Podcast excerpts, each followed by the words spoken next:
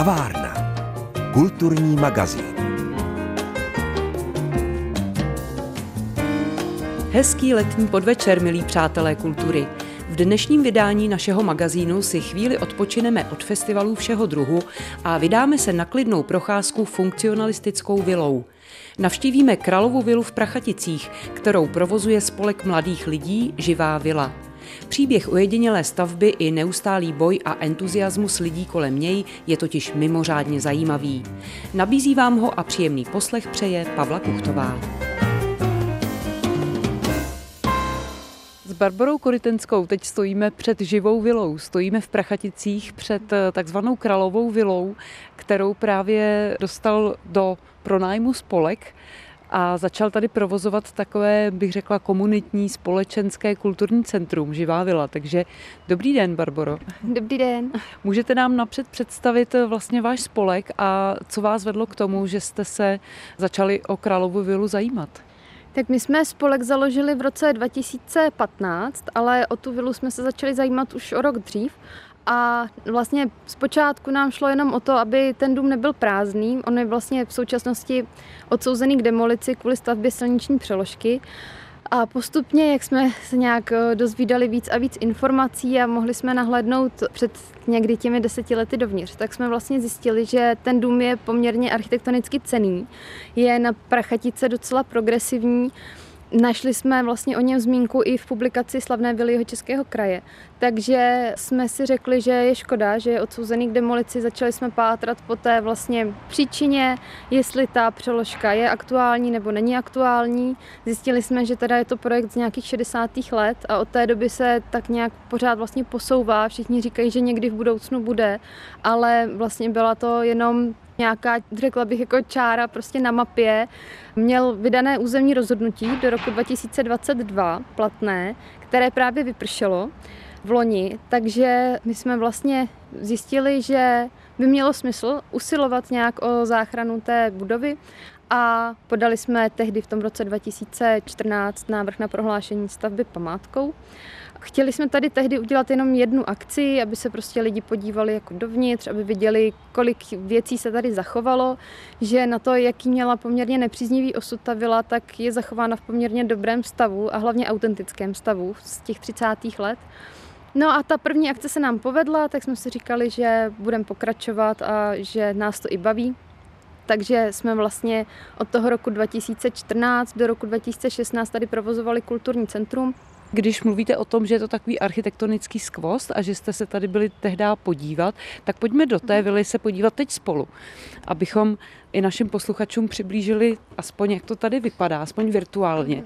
Teď stoupáme po schodišti a ocitáme se vlastně ve funkcionalistické vile, ve funkcionalistickém domě. Ano, to je vlastně klasická vila dvoupodlažní eh, s tím, že přízemí bylo určeno pro takové společenské akce, je tady vlastně obývací pokoj, pracovna původního majitele, jídelna a zázemí pro kuchařku a kuchyně. A nahoře v patře jsou potom soukromé pokoje, je tam ložnice, dětské pokoje, šatna a koupelna. Ta vila ale sloužila v posledních letech ještě před svým uzavřením pro školku a jesle, tuším. Ano, on si ji nechal postavit ve 30. letech Johanne Pomukral, což byl tady vlastně významný podnikatel. On byl ale německého původu, byl to Němec, takže musel po roce 45 Prachatice i vlastně Čechy opustit v rámci odsunu německého obyvatelstva a od roku 1948 je ta vila v majetku města Prachatice až do dneska. A od toho roku 1948 tady byly nejdřív jesle, pak mateřská školka a družina až do roku 2008, tuším, kdy vlastně družina si našla jiné působiště a ten dům zůstal prázdný a stal se z něho takový jako skvot. A trošku tady chátral, takže to vám nedalo a začali jste se o něj zajímat, jak už jste říkala. Tak, ono vlastně nejvíc eh, utrpěl asi v roce 2010, kdy tady byl takový, bych řekla, nájezd, kdy došlo k odcizení většiny kovových prvků, včetně litinových topení, mosazné střížky na původním krbu a měděných okapů, takže vlastně od toho roku 2010 nebyly tady osazeny ani okapy, takže do té budovy zatýkalo.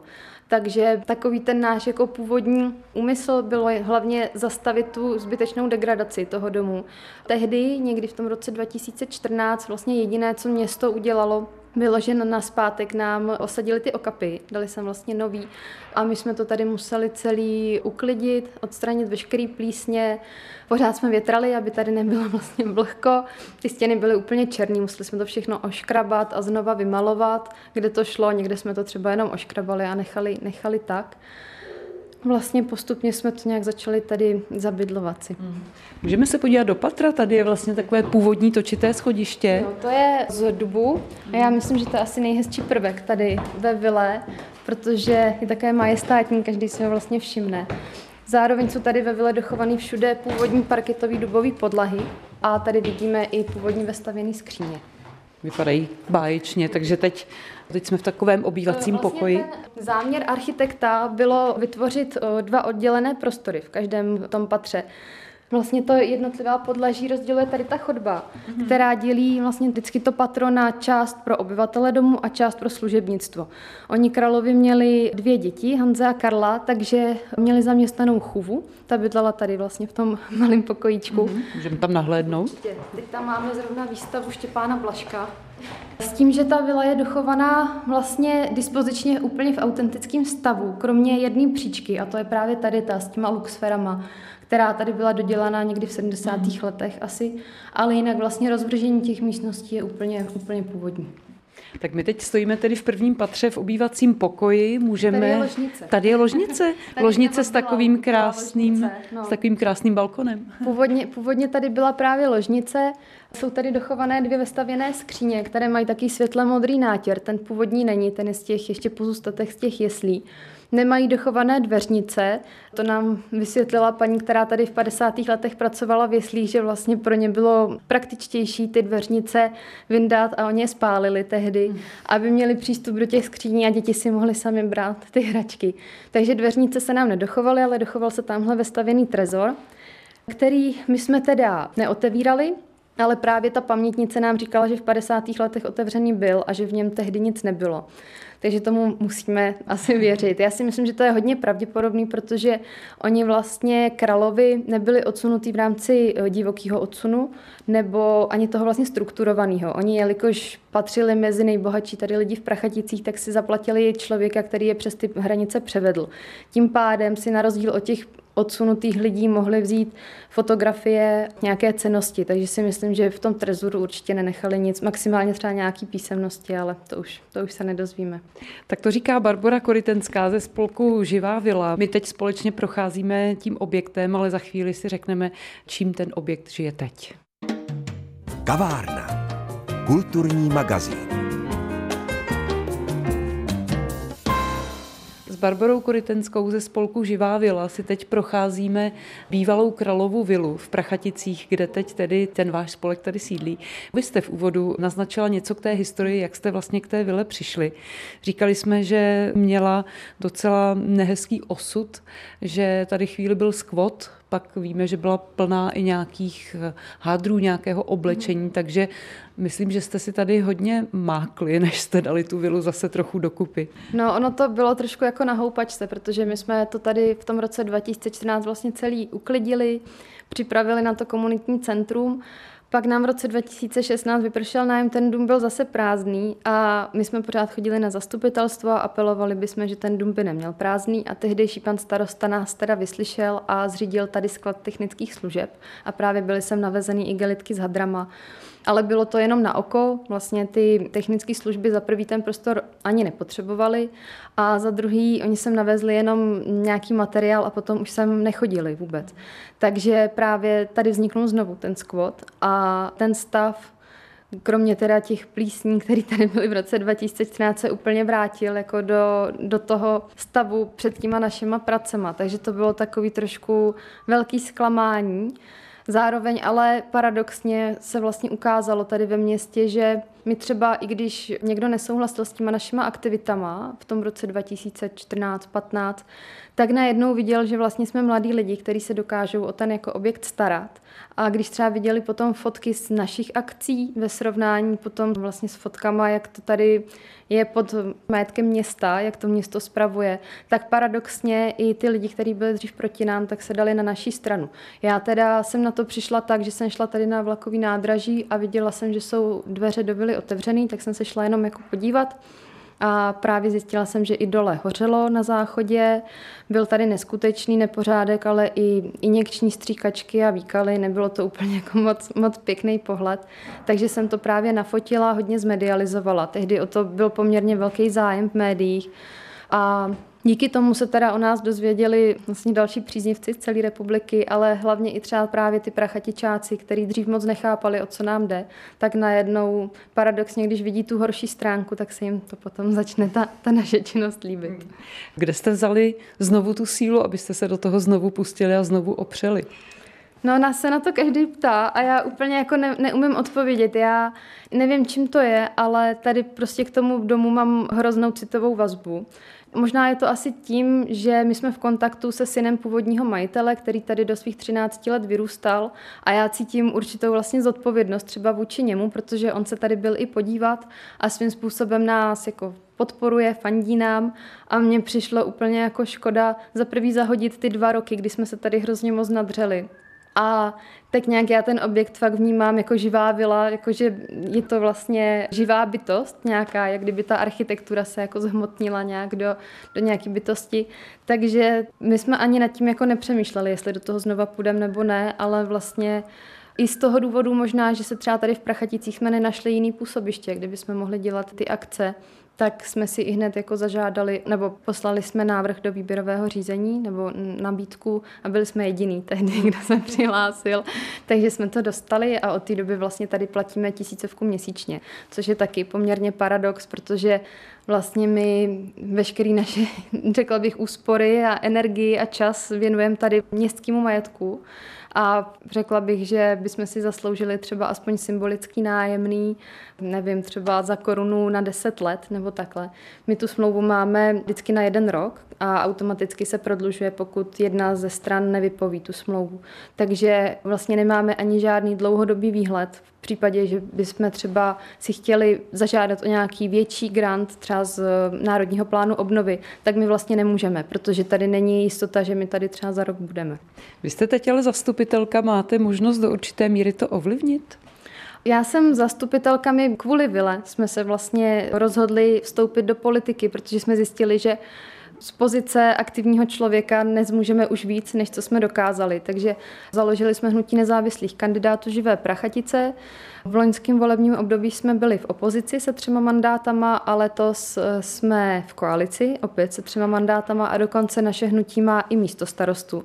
Takže svým způsobem tam máme větší oporu, nicméně nejsme tam sami ve vedení města a není tam úplná schoda vlastně ve vedení, jak s tou vilou naložit, protože pan starosta Bauer je dlouhodobě zastánce té silniční přeložky, takže je to spíš takové ty status quo, že vlastně my víme, že tady můžeme teď působit, necítím nějaký třeba tlak, že by nám byla vypovězená ta smlouva nebo nějakou hrozbu, ale zároveň je to vlastně tak, že té silniční přeložce vypršelo územní rozhodnutí a vlastně se teď jako nic neděje. My jsme teda zažádali o prohlášení znova Královy vily památkou, protože ta se v roce 2016 památkou stala. Následně město podalo proti prohlášení rozklad a ta památková ochrana byla odebraná. Takže my jsme to teď na základě objevení nové skutečnosti, že vlastně ta silniční přeložka, kvůli které nebyla, byla prohlášena, památkou, tak ta přeložka úplně vlastně ztratila na významu, tak jsme to zkusili znova, ale zatím se nezačalo ani řízení, takže nevíme, jak to dopadne. Takže vlastně s tou podporou ze strany města je to spíš teď takový, že si dáváme pauzu, bych řekla. Není to na nože, jako to bylo minulé volební období, ale není to ani, že bych úplně jásala. To říká Barbara Koritenská ze spolku Živá vila. My si budeme povídat o současném dění ve vile za chviličku. Kavárna. Kulturní magazín. Barbara Koritenská ze spolku Živá vila mě právě provází královou vilou v Prachaticích a je vidět, že ta vila opravdu žije, že ožívá. Byť vždycky jenom na krátký čas, na nějaké jednotlivé akce nebo události, ale teď zrovna se tady už schází společnost, aby vyslechla přednášku. Co všechno se tady děje, Barbaro? My jsme dřív hodně pořádali akce pro mladé lidi, koncerty, takové komunitní setkávání a tak, ale postupem času jsme vlastně zjistili, že o to není až takový zájem, protože většina mladých lidí nebo našich vrstevníků z Prachatic odchází, vlastně stěhuje se buď do Prahy nebo, nebo do Budějovic, takže jsme trošku teď vlastně tu naši činnost přehodnotili a budeme se snažit spíš zaujmout, bych řekla, tu třeba střední nebo starší generaci.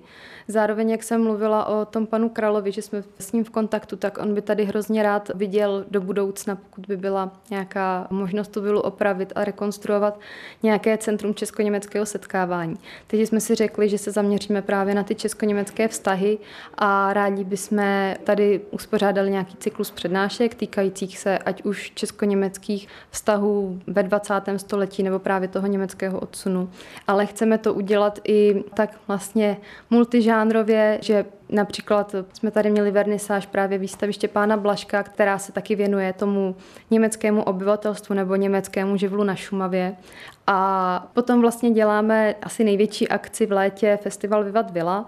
To je teda multižánrový hudební festival, který se odehrává přímo tady v Kralově Vile a na její zahradě, kdy na zahradě je ta hlavní stage veliká ve stanu a tady jsou spíš takový menší koncerty vevnitř a je tady taková vlastně odpočinková zóna. Lidi si můžou celou vilu projít, máme i komentovanou prohlídku ale nesnažíme se v rámci toho víkendu, kdy pořádáme festival, oživovat jenom vilu, ale tak trošku expandujeme i do centra, kdy vlastně v sobotu se tady eh, s jednotlivými podniky nebo organizacemi snažíme o oživení i města a pořádáme tam různé přednášky, literární čtení, básnické čtení, divadlo pro děti, procházka městem a spousta dalšího. Hmm. Vy jste říkala, že se i to vnímání veřejnosti nebo místních lidí drobet proměnilo právě po té, co viděli tu vaší snahu a, a zjistili, že to myslíte s vilou vážně, tak možná je dobře, že teď zacílíte na tu střední nebo starší generaci, protože tady je spousta rodin, které mají ty německé kořeny, německé předky, které mají pohnuté osudy a je vidět, že i třeba na dnešní přednášce je plno nebo že o ní bude velký zájem. No, je to pravda. Zároveň oni prachatice byli vlastně před druhou světovou válkou česko-německé vyloženě 50 na 50, co se týče českého a německého obyvatelstva a Spousta těch obyvatel se sem buď vrátilo, nebo tady právě hodně starou usedlíků. Ale to je na jednu stranu, bych řekla, pozitivní, že se spousta lidí tady zajímá třeba o historii nebo o třeba původ svých rodin nebo tak. Na druhou stranu ale si myslím, že pořád ten třeba německý odsun je hodně takové ožehavé téma, protože tady je ještě hodně pamětníků, kteří si pamatují vlastně ta zvěrstva, která se dělá jak na německé, tak ale i na české straně. Takže si myslím, že je to tady trošku takové tabu. A my bychom právě nás vždycky lákají takový, nechci říkat extrémy, ale trošku možná rádi kopeme do svého hnízda, když to takhle řeknu. Takže bychom chtěli trošku právě oživit tady tu diskuzi o tom a uvidíme, jestli se nám to podaří nebo ne. No. Tak já vám přeju hodně sil, přeju vám, ať se to podaří, protože otvírat tato témata je neustále důležité. I tolik let po válce, i když by se mohlo zdát, že některá už jsou vyřešená, ale jak říkáte, je to pořád mezi lidmi stále živé, zvlášť tady v pohraničí a je dobře, když se toho někdo nebojí a jde do toho skuráží stejně jako vy. To byla Barbara Koritenská ze spolku Živá vila. Společně jsme se sešli právě v Králově vile v Prachaticích. Báro, děkuji moc za milé přijetí. Ať se daří a, jak jsem řekla, hodně sil a elánu. Já moc děkuji, že jste přijela. Zdravím všechny posluchače. Od mikrofonu se loučí a hezký večer přeje z Královy vily v Prachaticích Pavla Kuchtová.